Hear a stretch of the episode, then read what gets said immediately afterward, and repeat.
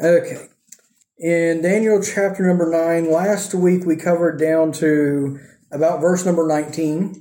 And what we've been looking at in this uh, is Daniel had had a couple prophecies, a couple visions with the, the strange beast, with weird descriptions and all of that, then the ram and the goat. And we know that those were descriptions of all of the world empires that were going to unfold from the time of Daniel up until the time that Christ comes back.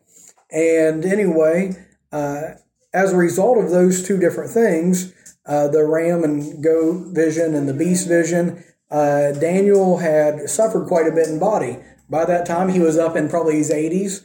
And uh, the first one uh, that he seen had made him uh, made him troubled in spirit. The second one made him physically ill. He was uh, sick for several days, and then he recovered and uh, went about doing his business and whatnot. And so, what we looked at last week in Daniel chapter number nine was it began with a prayer that Daniel prayed. Daniel identified himself with the the Jewish people, and he was confessing their sins, and he was uh, begging God for His mercy and His deliverance on the people of Israel. And what had kicked that prayer off for him, what had uh, caused him uh, to pray so fervently as he was studying the scriptures. He was studying the writings of the prophet Jeremiah, and he found in Jeremiah's writings that this uh, time of exile in Babylon was to last for 70 years. And at the time that he prayed this, they had been in exile for about 66 years. And so they were coming up on the 70th year. Time was about done. And the people of Israel weren't any closer to God than when they went into Babylon. Uh, Jeremiah had said, You're going to be there for a while. Don't fight against it. Go and build houses and marry wives and have children. And don't diminish while you're in the land, but increase while you're in the land. And so, whenever they got into Babylon, they decided, Well, we have the protection of the Babylonian Empire. We don't have to seek after God. We have things made pretty well here. We have uh, quite a bit of freedom here. We have all the things that we need. We don't really even need to go back to Israel, and so their their hearts weren't turned back to God as Daniel had hoped that they would. And so Daniel's looking around and he says the people haven't gotten any closer to turning back to God. He looked at the leadership at the time of uh, Babylon, whenever it came under the hand of the Persians, and it didn't seem like they were anywhere close to letting them go back and re inhabit Israel. And so he looked at the prophecy and he said, I, I believe what your word says, God. I believe Jeremiah's prophecies, but I don't see how it's going to happen. And so he prays on their behalf and he wants uh, God to do a few things here. But his prayer that he prayed focused on four different things. And this is what we looked at last week. I don't know if I had it quite uh, this well thought out. I'm not sure. But anyway, uh, last week he looked at uh, Israel's sinfulness as he was praying, and he was confessing their sins and all of their iniquities and their transgressions, several different things he brings out. And he was proclaiming God's righteousness.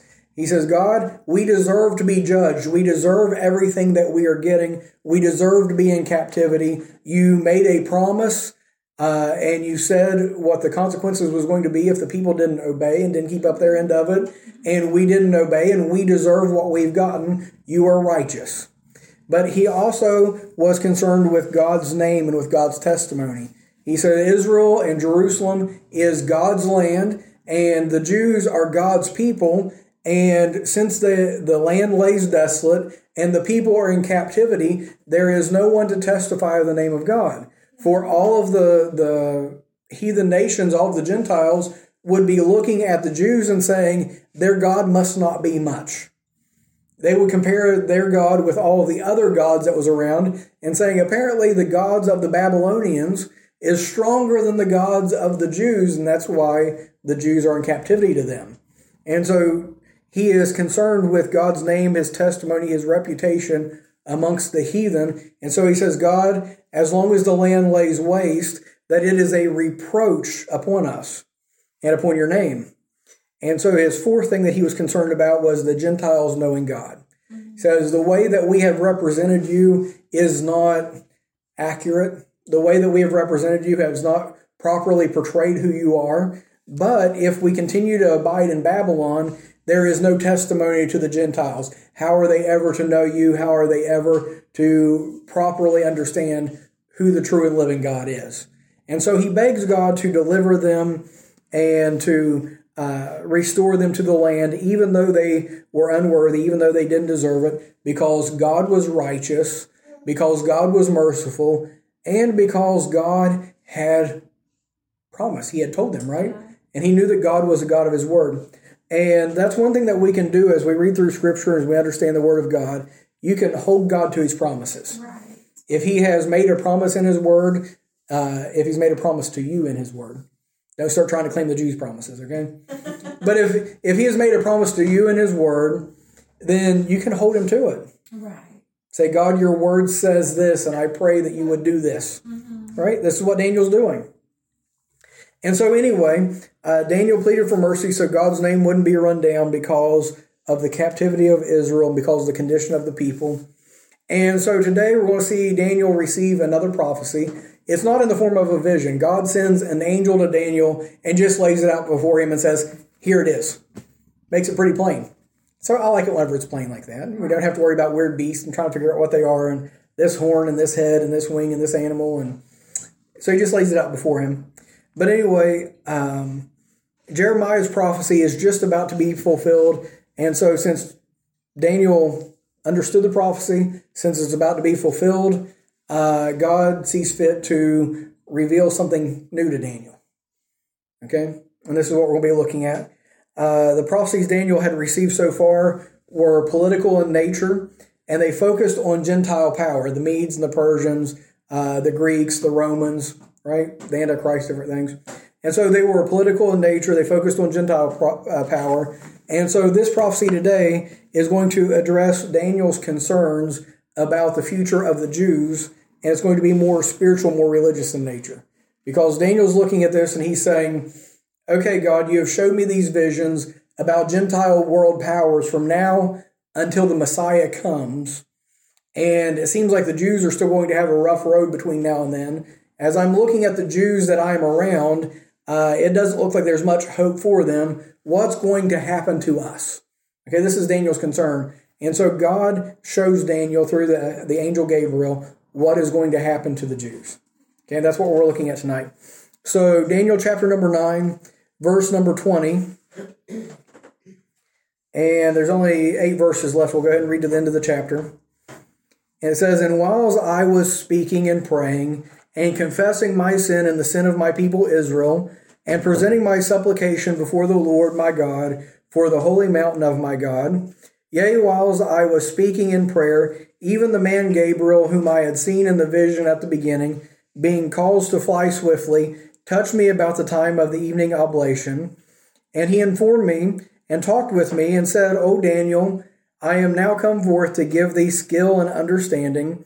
At the beginning of thy supplications, the commandment came forth, and I am come to show thee, for thou art greatly beloved. Therefore understand the matter and consider the vision. Seventy weeks are determined upon thy people and upon thy holy city to finish the transgression, to make an end of sins, and to make reconciliation for iniquity, and to bring in everlasting righteousness, and to seal up the vision of the prophecy, and to anoint the most holy.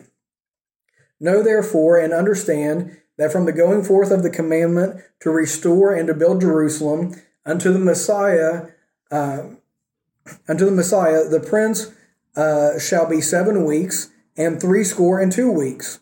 The street shall be re, or shall be built again, and the wall even in troublous times. And after threescore and two weeks shall Messiah be cut off, but not for himself and the people of the prince that shall come shall destroy the city and the sanctuary, and the end thereof shall be with a flood, and unto the end of the war uh, desolations are determined. And he shall confirm the covenant with many for one week, and in the midst of the week he shall cause the sacrifice of the oblation to cease, and for the overspreading of abominations he shall make it desolate, even unto the consummation and that determined shall be poured upon the desolate. Okay, so as we read this, uh, I said that the angel comes to him and just tells him straight, right? And after I read all that, do you know any more than whenever I started? Not so much, right? Okay, so what we look at here, uh, last week I went into the judgment of the Jews, which led to the 70 year captivity. And uh, Jennifer was online. Anna probably went back and listened to it. Mary was here. So you all probably remember some of this. But anyway, they had been instructed to demonstrate faith by keeping a Sabbath uh, every seventh year. Okay, that was one of the one of the laws, one of the commands gave to the Jews. Six years you uh, sow and you uh, reap and you plant and you harvest and do all those. On the seventh year, it is a Sabbath. You let the ground lay fallow and you don't plant, you don't reap, you don't pick, you don't sow, you don't do any of that. And the promise of God was if you trust me, if you believe by faith, and you keep the seventh year Sabbath, I will give you an abundance so that you have more than enough to make you through that seventh year until you reap and you harvest on the eighth year. Right. Not only that, I will protect you from your enemies. I will give you victory. I will prosper you because that you have obeyed, because you have uh, exercised faith in me. Okay? And so for 70 Sabbath cycles, 70 times 70 times 7 years, uh, so 490 years, the Jews had not kept that seventh year Sabbath. So God says you're going to be carried away into captivity uh, one year for every Sabbath you didn't keep. And then during that 70 years that you're carried away captive in captivity, then the land is going to lay fallow, and then it gets to keep its Sabbath that you didn't give it. So basically, God tells the Jews either you choose to do it, or I will have you carried away, and the land will still have its Sabbath. Okay? And what a great deal that would have been to have one year holiday out of seven. Yeah. I mean, that would be wonderful. And God says, You take one year holiday out of seven, I'll pay for it. And they didn't trust him, they didn't take him up on it they didn't uh, take that seventh year off. And so God says, okay, you're going into captivity to Babylon, and the land will rest for 70 years. Okay? And uh, Daniel had understood this. He referred back in the first part of chapter 9 to the laws of Moses that they had broken. That was one of them.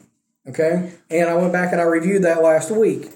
And so this vision that he received this time is in light of the prayer that he was praying. In the first few verses that I read this evening, Daniel was still praying this prayer when the angel came. And so, if we're taking the context for the vision that is being given from the prayer that Daniel was praying, we're understanding where Daniel's mind was at. Okay? Everybody still with me? This is where Daniel's mind was at, was the judgment on Israel because they hadn't kept this Sabbath, and so they were in for 70 years into captivity, okay? And that's all going to come into to play here in just a minute. But anyway, with this dream, or not this dream, this vision that Daniel gets, uh, it's revealed to him another uh, 70, not 70 years, but 70 weeks. So we're still around the, the, the idea of 70, okay? Right. And that's kind of a relation between the two of these.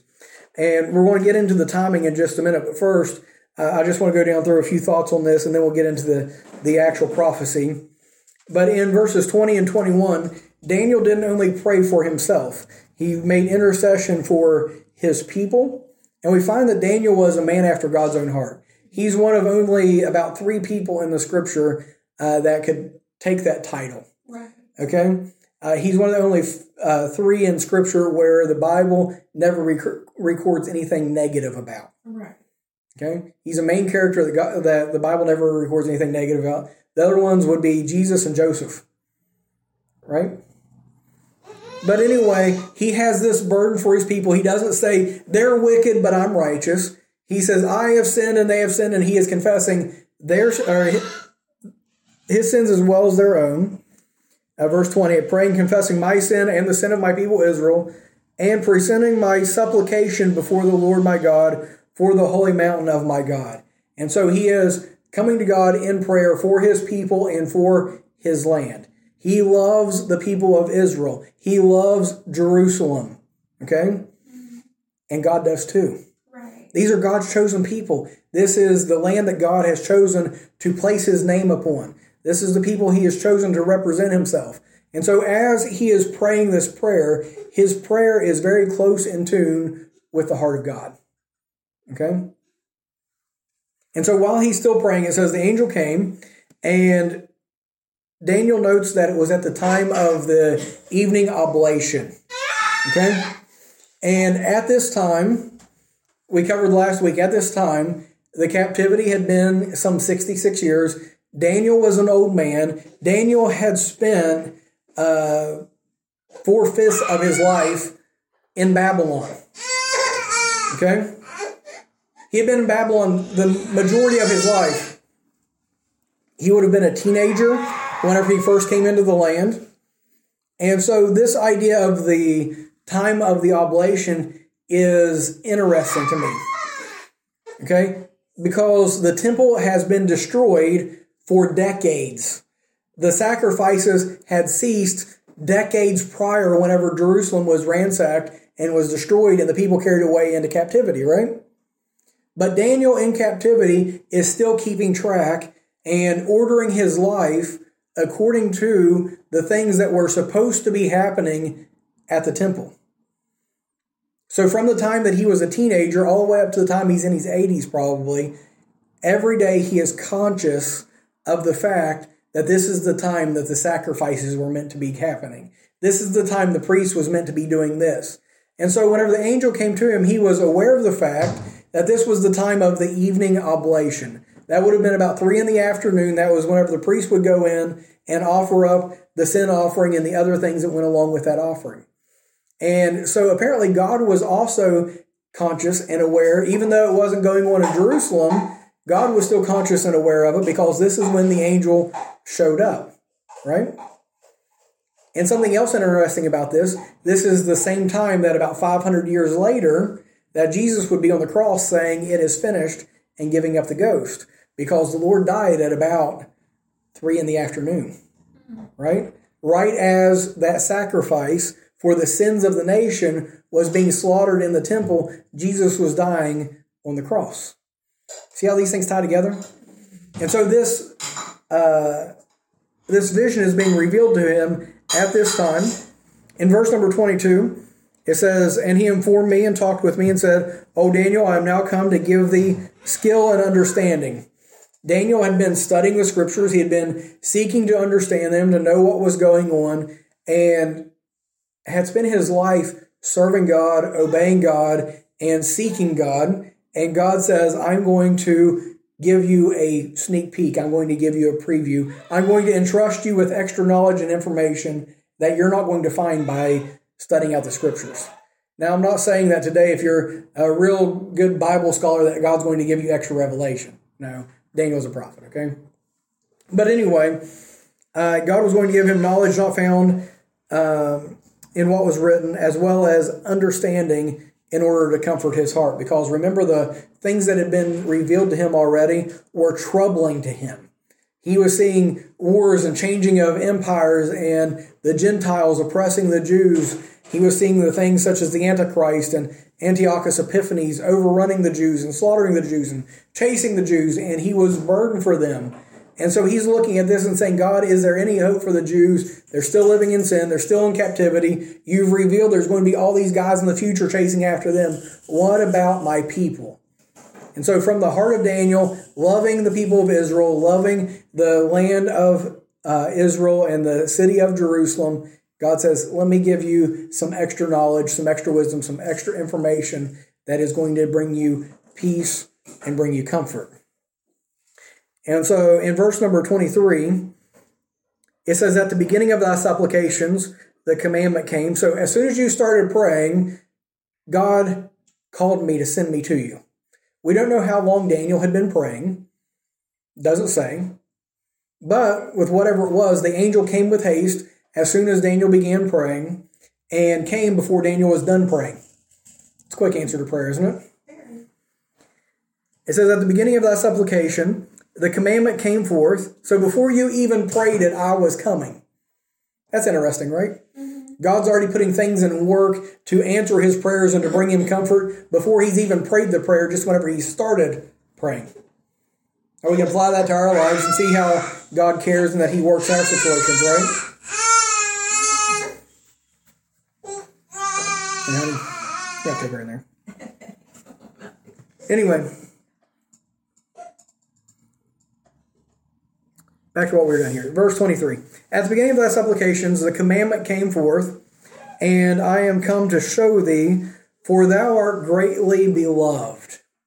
Now, I can't read over that without pausing and thinking for just a minute, okay? Imagine an angel coming to you and saying, God sent me directly to you in response to your prayers and the cares and concerns of your heart because you are beloved of God. That's pretty cool, isn't it?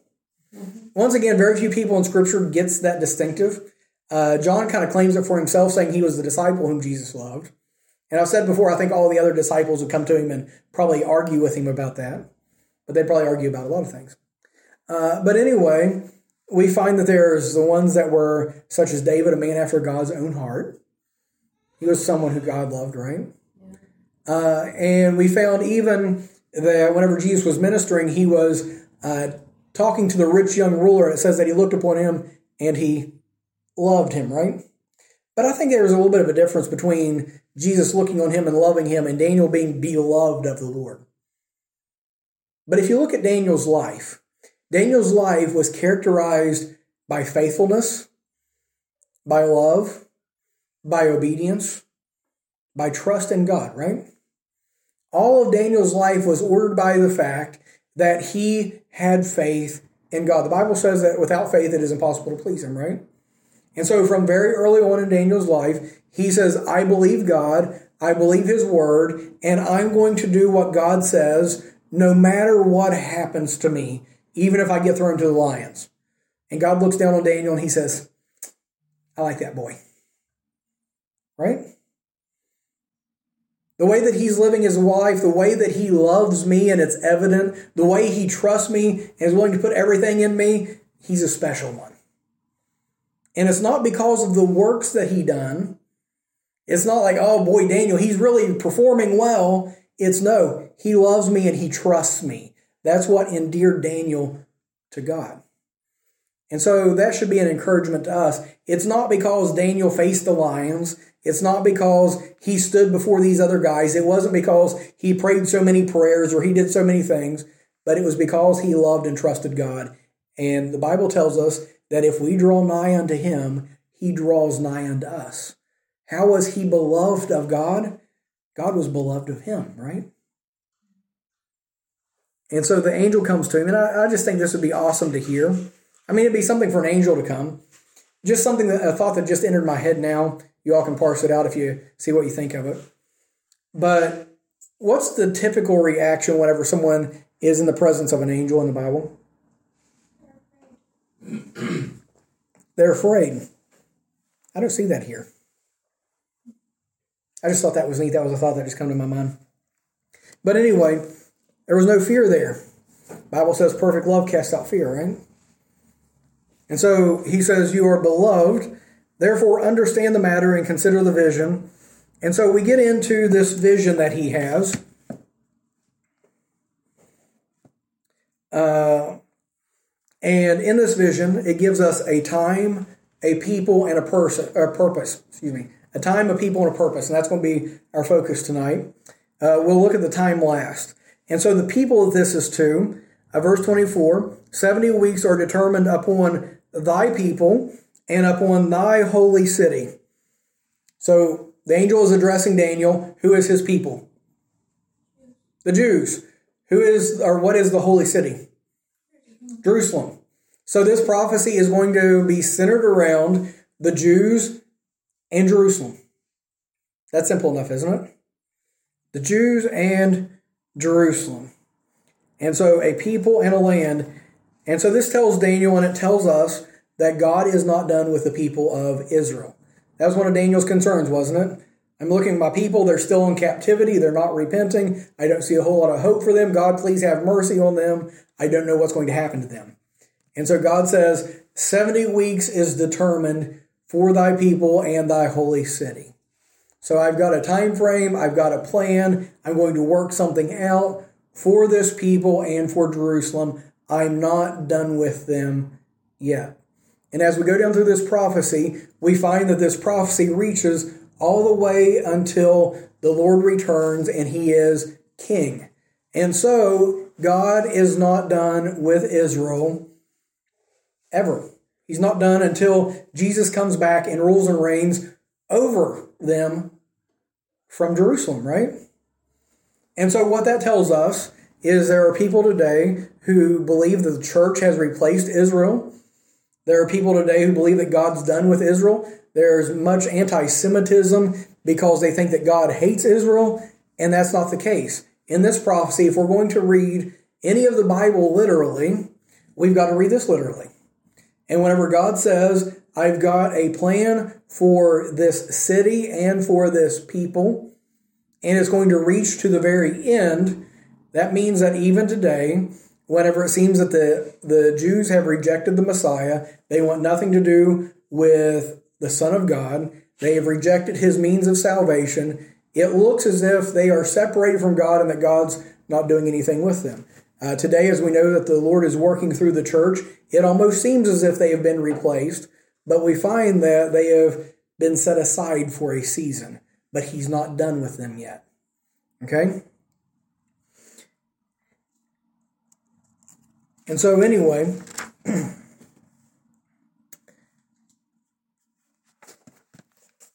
this prophecy is about the Jews in their land as well. And you'll notice if you look through history just a little bit that the Jews haven't always possessed their land, right? And we're going to find that uh, that's going to be important here in just a minute in this prophecy. But the next thing I want to look at is the purpose. So we've looked uh, at the people. Now look at the looking at the purpose. Uh, Daniel repeatedly referenced the Jews' rebellion. Uh, you can see that in verse number nine. Uh, though we have rebelled against him. Uh, verse 10 Neither have we obeyed the voice of the Lord. If you don't obey the voice of the Lord, you're rebelling against him, right? So is the Jews' rebellion, their transgression, verse 11 Yea, all Israel have transgressed, right? And then we find uh, he addresses their iniquity in verse number 13. Uh, we uh, made we not our prayer before the Lord our God that we might turn from our iniquities and understand thy truth. And then talking about their sin and uh, those kind of things as he's going through his prayer in the first half of this chapter. And so as we come down uh, to verse number 24 that we've been on, 70 weeks are determined upon thy people and upon thy holy city to finish the transgression.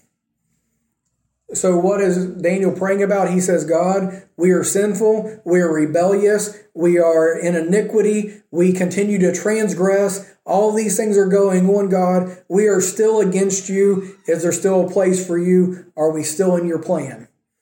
And so he says, 70 weeks are determined upon thy people and upon thy holy day, or thy holy city, excuse me, to finish the transgression. So that means to end it, right? Something's finished, it's ended, right? Daniel says we're continuing in transgression, and the Lord saying that's going to come to an end. Okay? And to make an end of sins. Well, that's a good one too, right? And to make reconciliation for iniquity. Okay? Iniquity is the, the wickedness of the people, and to make reconciliation. What is reconciliation?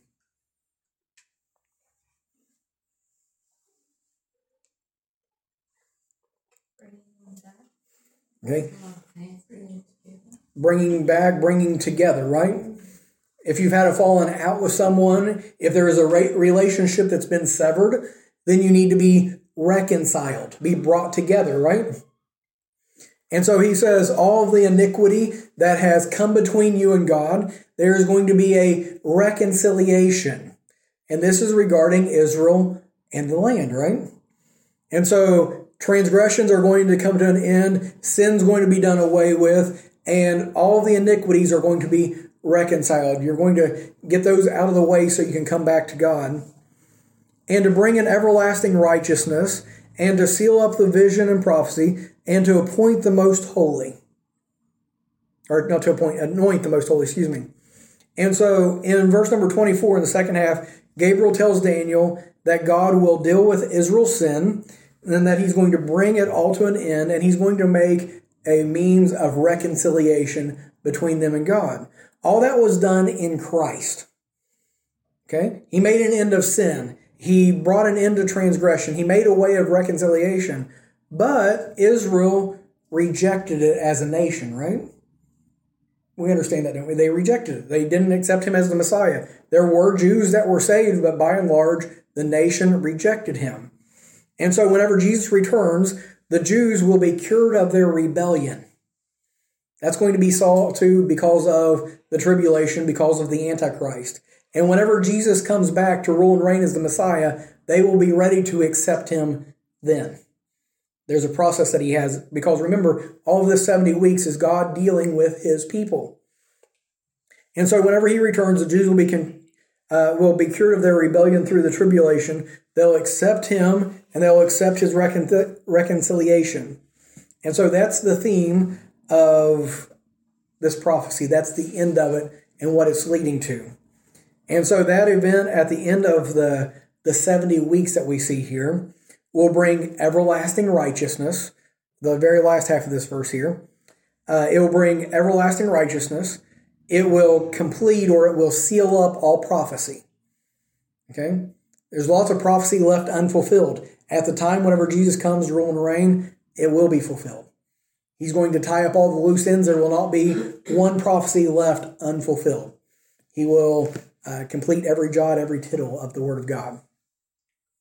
And then um, it will put Jesus as his rightful place on the throne. And we see that at the very end, and to anoint the most holy. That's Jesus. And so, what is this 70 weeks about? It's going to take care of the sinfulness of God, or not, pardon me, that's blasphemy. The sinfulness of God's people. There you go. It's going to take care of the sinfulness of God's people. It's going to reconcile them with God. It's going to do away with all of sin, and it's going to put Jesus as his rightful place on the throne. And so, with all of that being done, it would have been a great comfort to Daniel. Remember, he was troubled at the thought of the Gentiles dominating. Remember the time of the Gentiles we talked about? He was troubled by the dom- uh, dom- domination of the Gentiles and because of the sin of the Jews. So God told him it would only last for a little while. And God already knew how it was all going to go. He had it under control. And in the end, sin would be vanquished. The Lord would have reign. And that would have been a great comfort in the heart of a weary prophet. In other words, he was telling him, Weeping may endure for a night, but joy comes in the morning, right? So he says, Don't worry about all these Gentiles and all the different kingdom that's going about. God's going to deal with the people for a time. There's going to be some trouble along the way, but in the end, sin's going to be done away with. The people are going to be reconciled to God, and the Lord is going to reign. And that's what he's wanting, right? He said, What about my people? God's going to take care of their sins, their iniquities, all those things that you're concerned about. God will deal with that, and then he'll reign over them. So great news, right? And it's great news for us as well because we can take in that. We can see that it folds into what we know in the New Testament, the church age, and about the Lord's return, and about his promise that he's going to prepare a place and he's coming again to receive us into himself, right? All these different things we study, it goes together with these promises to the Jews. And so now what we get to is the time. And I believe that this is the fun part if I can relate it properly. I don't want to be dry, I don't want to be boring in this. This is interesting because Daniel presents a prophecy in this passage that we just read that is so precise that there is no way whatsoever that anyone besides God revealed it to him. Okay? And what he's going to end up doing here, and we'll see this here in just a minute, is he is going to pinpoint the day. From Daniel's time, he's going to pinpoint the day that Jesus would be cut off. That's pretty cool, isn't it? To the day. Can you imagine Daniel prophesying something like that accurately to the day? then the question that naturally comes is how did the Jews miss it, right? There are many, uh, many of the Jewish scholars that discourage people or discourage Jews from reading these passages. This is one of the, the most attacked books, or it used to be one of the most attacked books of the Bible because of how accurate it is and how persuasive it is. This is why it was often said that it wasn't actually written by Daniel, that it was written much later, and we've talked about that in the past. But here's the thing it was written by Daniel, it was inspired by God, God breathed, and it was accurate to the day. And so, what we see here in verse number 24, Gabriel said 70 weeks. We know they're not literal seven day weeks, right? Because that would have been less than a year and a half after Daniel wrote it. That would have been a long time ago, right? But what we need to realize is that in this passage, in the original language, that weeks meant sevens, groups of seven. Okay? And the context that I was getting into at the very beginning of this, uh, at the seven years and the seven year Sabbaths and the 490 years that the people didn't let the land lay foul or didn't keep the Sabbath, and the 70 years that they were going to be in captivity all flow in to this prophecy. And so these sevens are sevens of years, and the context determines that as well as its fulfillment that we've seen so far, the way that history has uh, unfolded. And so in verses 25 through 27, these weeks are expounded upon. They're told a little bit more about. So, verse number 25 Know therefore and understand that from the going forth of the commandment to restore and to build Jerusalem unto the Messiah the Prince shall be uh, seven weeks and three score and two weeks. Okay, so we have a beginning and ending point of this time frame.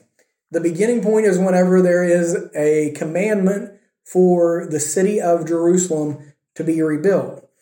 At the uh, end of verse number 25, it says, The street shall be built again, and the wall even in troublous times. So, what part of Jerusalem is going to be commanded to be rebuilt? Is an easy one. I just said it. Hmm? Nope. The street shall be built again, and the wall, even in troublous times. So, what is being rebuilt? Old hmm? Okay. Okay, it's going to be the wall, it's going to be the streets of Jerusalem. Okay, and the reason why I'm making a, a deal about this is that it's not from the command to rebuild the temple. The temple is not in sight in this prophecy. Okay? Because some people try to go from the command to rebuild the temple back in Ezra's day and try to make that the starting point. It doesn't say whenever the command to rebuild the temple goes out. It says from the time the command to rebuild the city, even the streets and the wall. And so when is that command? When does that command go out? Well, we find that in Nehemiah chapter number two. Nehemiah gets word from Jerusalem and he says, What's the condition of the city? Well, the temple's already been rebuilt, but the people are living amongst the rubble. The walls are knocked down and the streets are burnt and they lie waste. The walls are burnt with fire, it says, right? There's so much rubble that they can't even get around the, the streets in the city. And so Nehemiah asks the king, and he says, uh, I petition you, let me go back and rebuild the walls of Jerusalem. And he has given permission to go back and rebuild the walls, which they do in 52 days. But that's just the beginning. And then for a long time, Nehemiah is still over the city and he is still helping to rebuild the city. And it takes a long process to rebuild all of the destruction that had happened there. From this prophecy, uh, we can gather that it was about 49 years to rebuild the city. Why? Because it says that there's seven weeks, seven weeks of years, seven times seven, 49 years. Okay? And then it says on top of that, after the streets and the walls are rebuilt, another 60 and two weeks were determined. And then it says the Messiah would be cut off. So if you take the beginning date, the time that the, the order was given out to rebuild the city, to the time that the Messiah was cut off, it was to be 69 weeks or 69 times seven years, which is 483 years. Okay, so we have a time frame, right? And so, wouldn't it be great if we could go back in time and go back throughout history and figure out the dates on these things? Which, guess what? I'm not that good at it, but other people are. And so, people who are much smarter than me have went back and they figured out the dates from uh, things that are given in Scripture. Nehemiah talks about when it was he came before the king, right? There are plenty of things that dates and gives times and different things, which month it was given, which day of the month, okay? And so scholars believe that this commandment to rebuild would have been on March the 14th of 445 BC. It's a long time ago, isn't it? 2,500 years ago. March 14th, 1445 BC. And so 483 prophetic years. The reason I say prophetic years is they were going by a solar calendar and their years were 360 days. How many days are in our year? 365. Unless it's a leap year, so every four years you have an extra day, right? So uh, scholars have went from this date of March 14th, 445 BC, and they have went 483 360 day years and it would bring you to a date of April the 6th, 32 AD. So the spring of 32 AD. Does that sound interesting, familiar? A little bit, maybe? That would have been the week of the Passover feast. It would have brought you to the day of the triumphal entry whenever Jesus rode into town on a donkey, whenever they all laid their coats out before him and he went up to the temple and cleansed the temple. That was the day that the Jews rejected him as their Messiah. And so, from the time that the order for the temple to be rebuilt, or not the temple, excuse me, the city to be rebuilt, to the time that the Messiah was to be cut off, falls right on the day that the Jews rejected Jesus, and within a couple days after that, Jesus would be crucified. He would be cut off.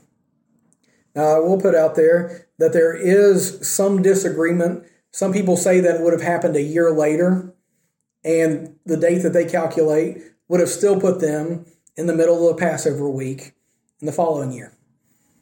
And so that would have put Jesus being crucified either uh, 32 or 33 AD. That's pretty interesting, isn't it? And Daniel reveals this to the people. God reveals it to Daniel and calculates it to the day. Wouldn't it have been great if some of those Hebrew scholars that were so busy uh, telling you how to keep the Sabbath day holy were minding their prophecy and they would have been saying, expect the Messiah to be cut off today? Right? And so they said 69 weeks, 69 times seven years, and the Messiah will be cut off, but not for himself. That's interesting as well. He's cut off, but not for himself. He didn't die for himself, did he? He died for the sins of his people. And so, anyway, let me see here. After the death of the Messiah, God's countdown clock was paused, and we'll see that here in just a minute in this prophecy. Verse number 26 After three score and two weeks shall the Messiah be cut off, but not for himself, and the people of the prince that shall come. Who's the prince that shall come? Antichrist. Notice that the P on prince is not capitalized, right? But if you go up to verse 25, unto the Messiah, the Prince, peace capitalized, right? Messiah, the Prince, that's talking about Jesus.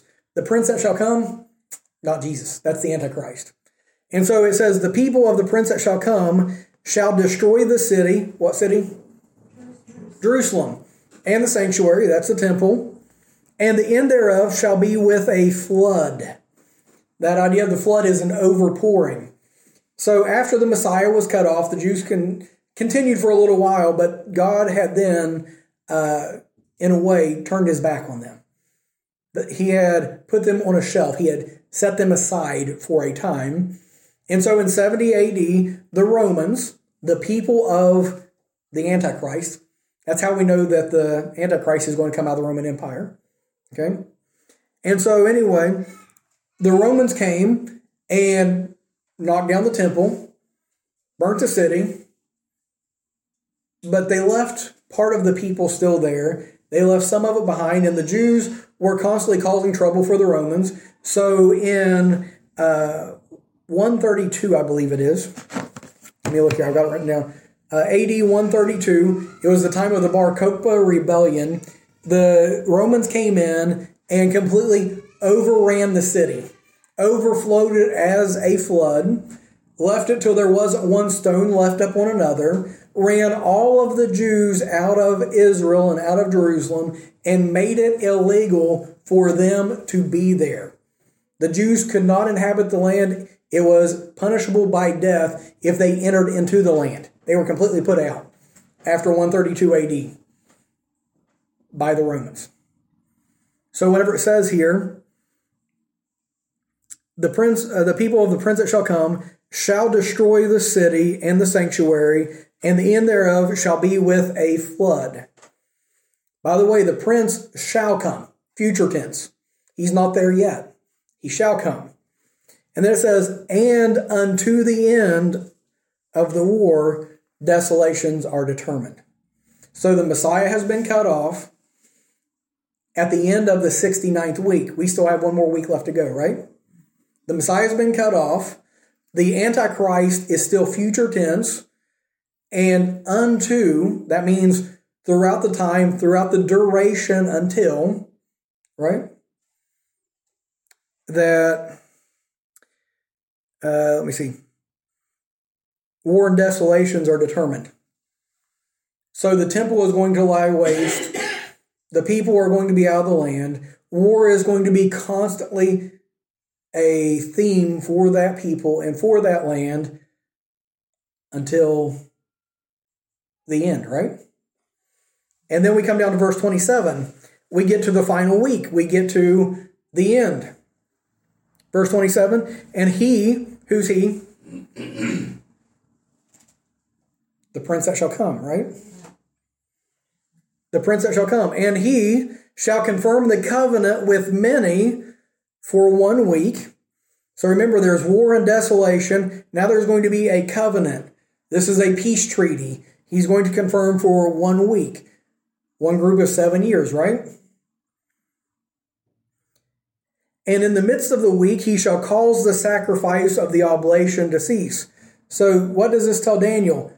At this time, after the temple has been left desolate, after the city has been flattened, that now all of a sudden we find that the oblation, the sacrifices, the temple is back up and running, right? So, sometime in between, the temple is rebuilt, the sacrificial system begins again.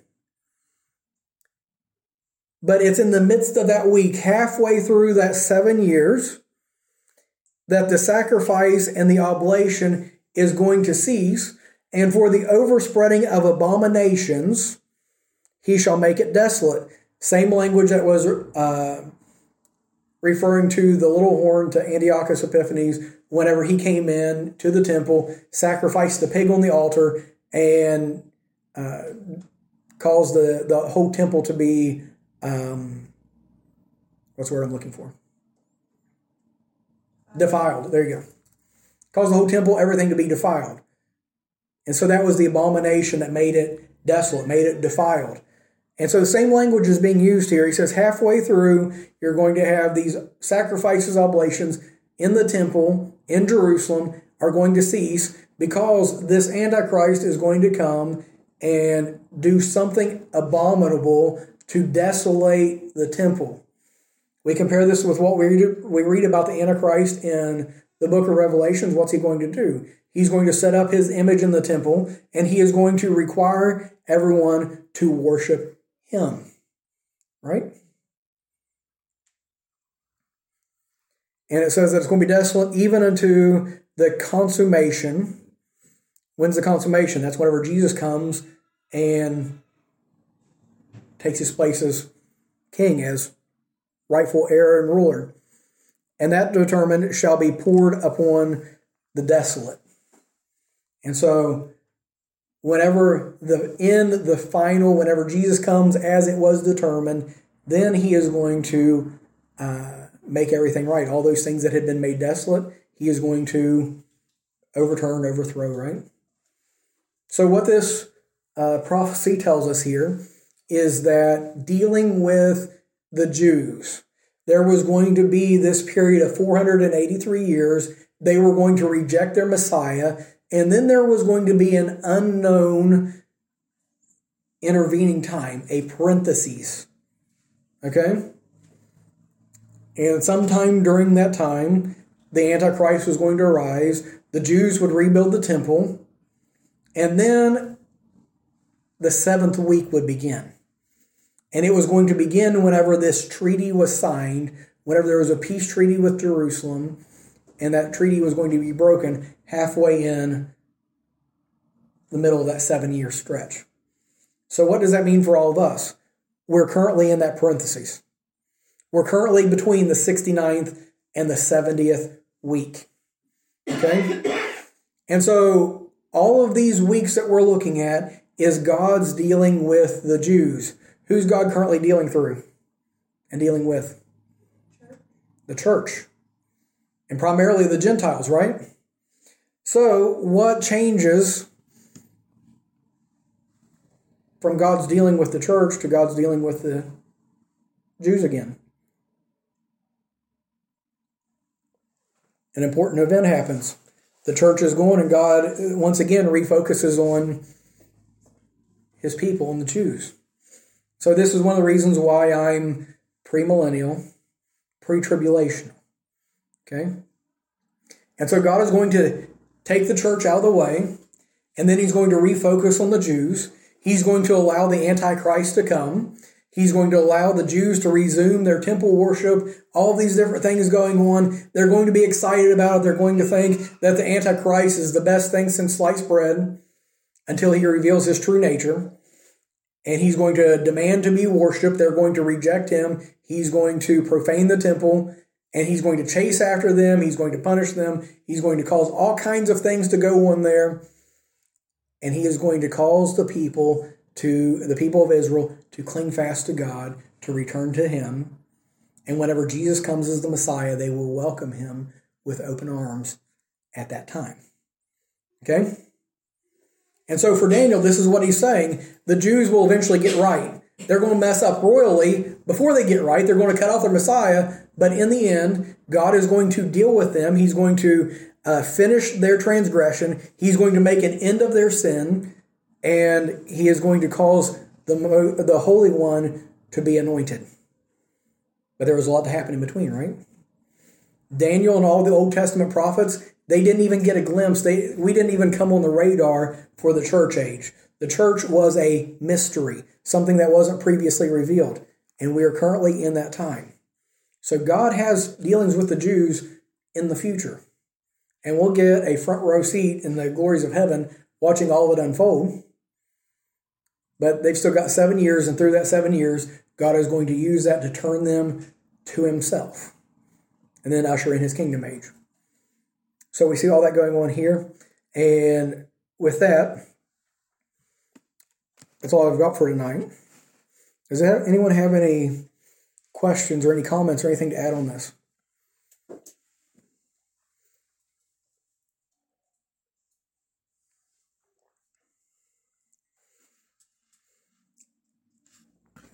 I find the fulfillment of the prophecy, how it brings it right to Jesus' day, that should be a huge faith builder for us.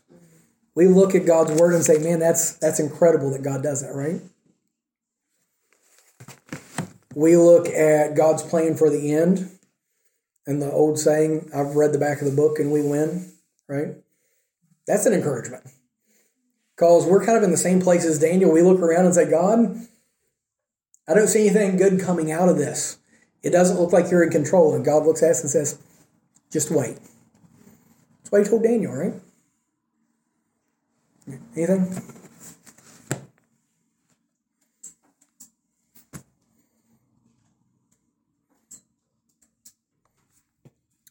Okay, then let's go ahead and we'll go to the Lord in prayer. We'll call it a night.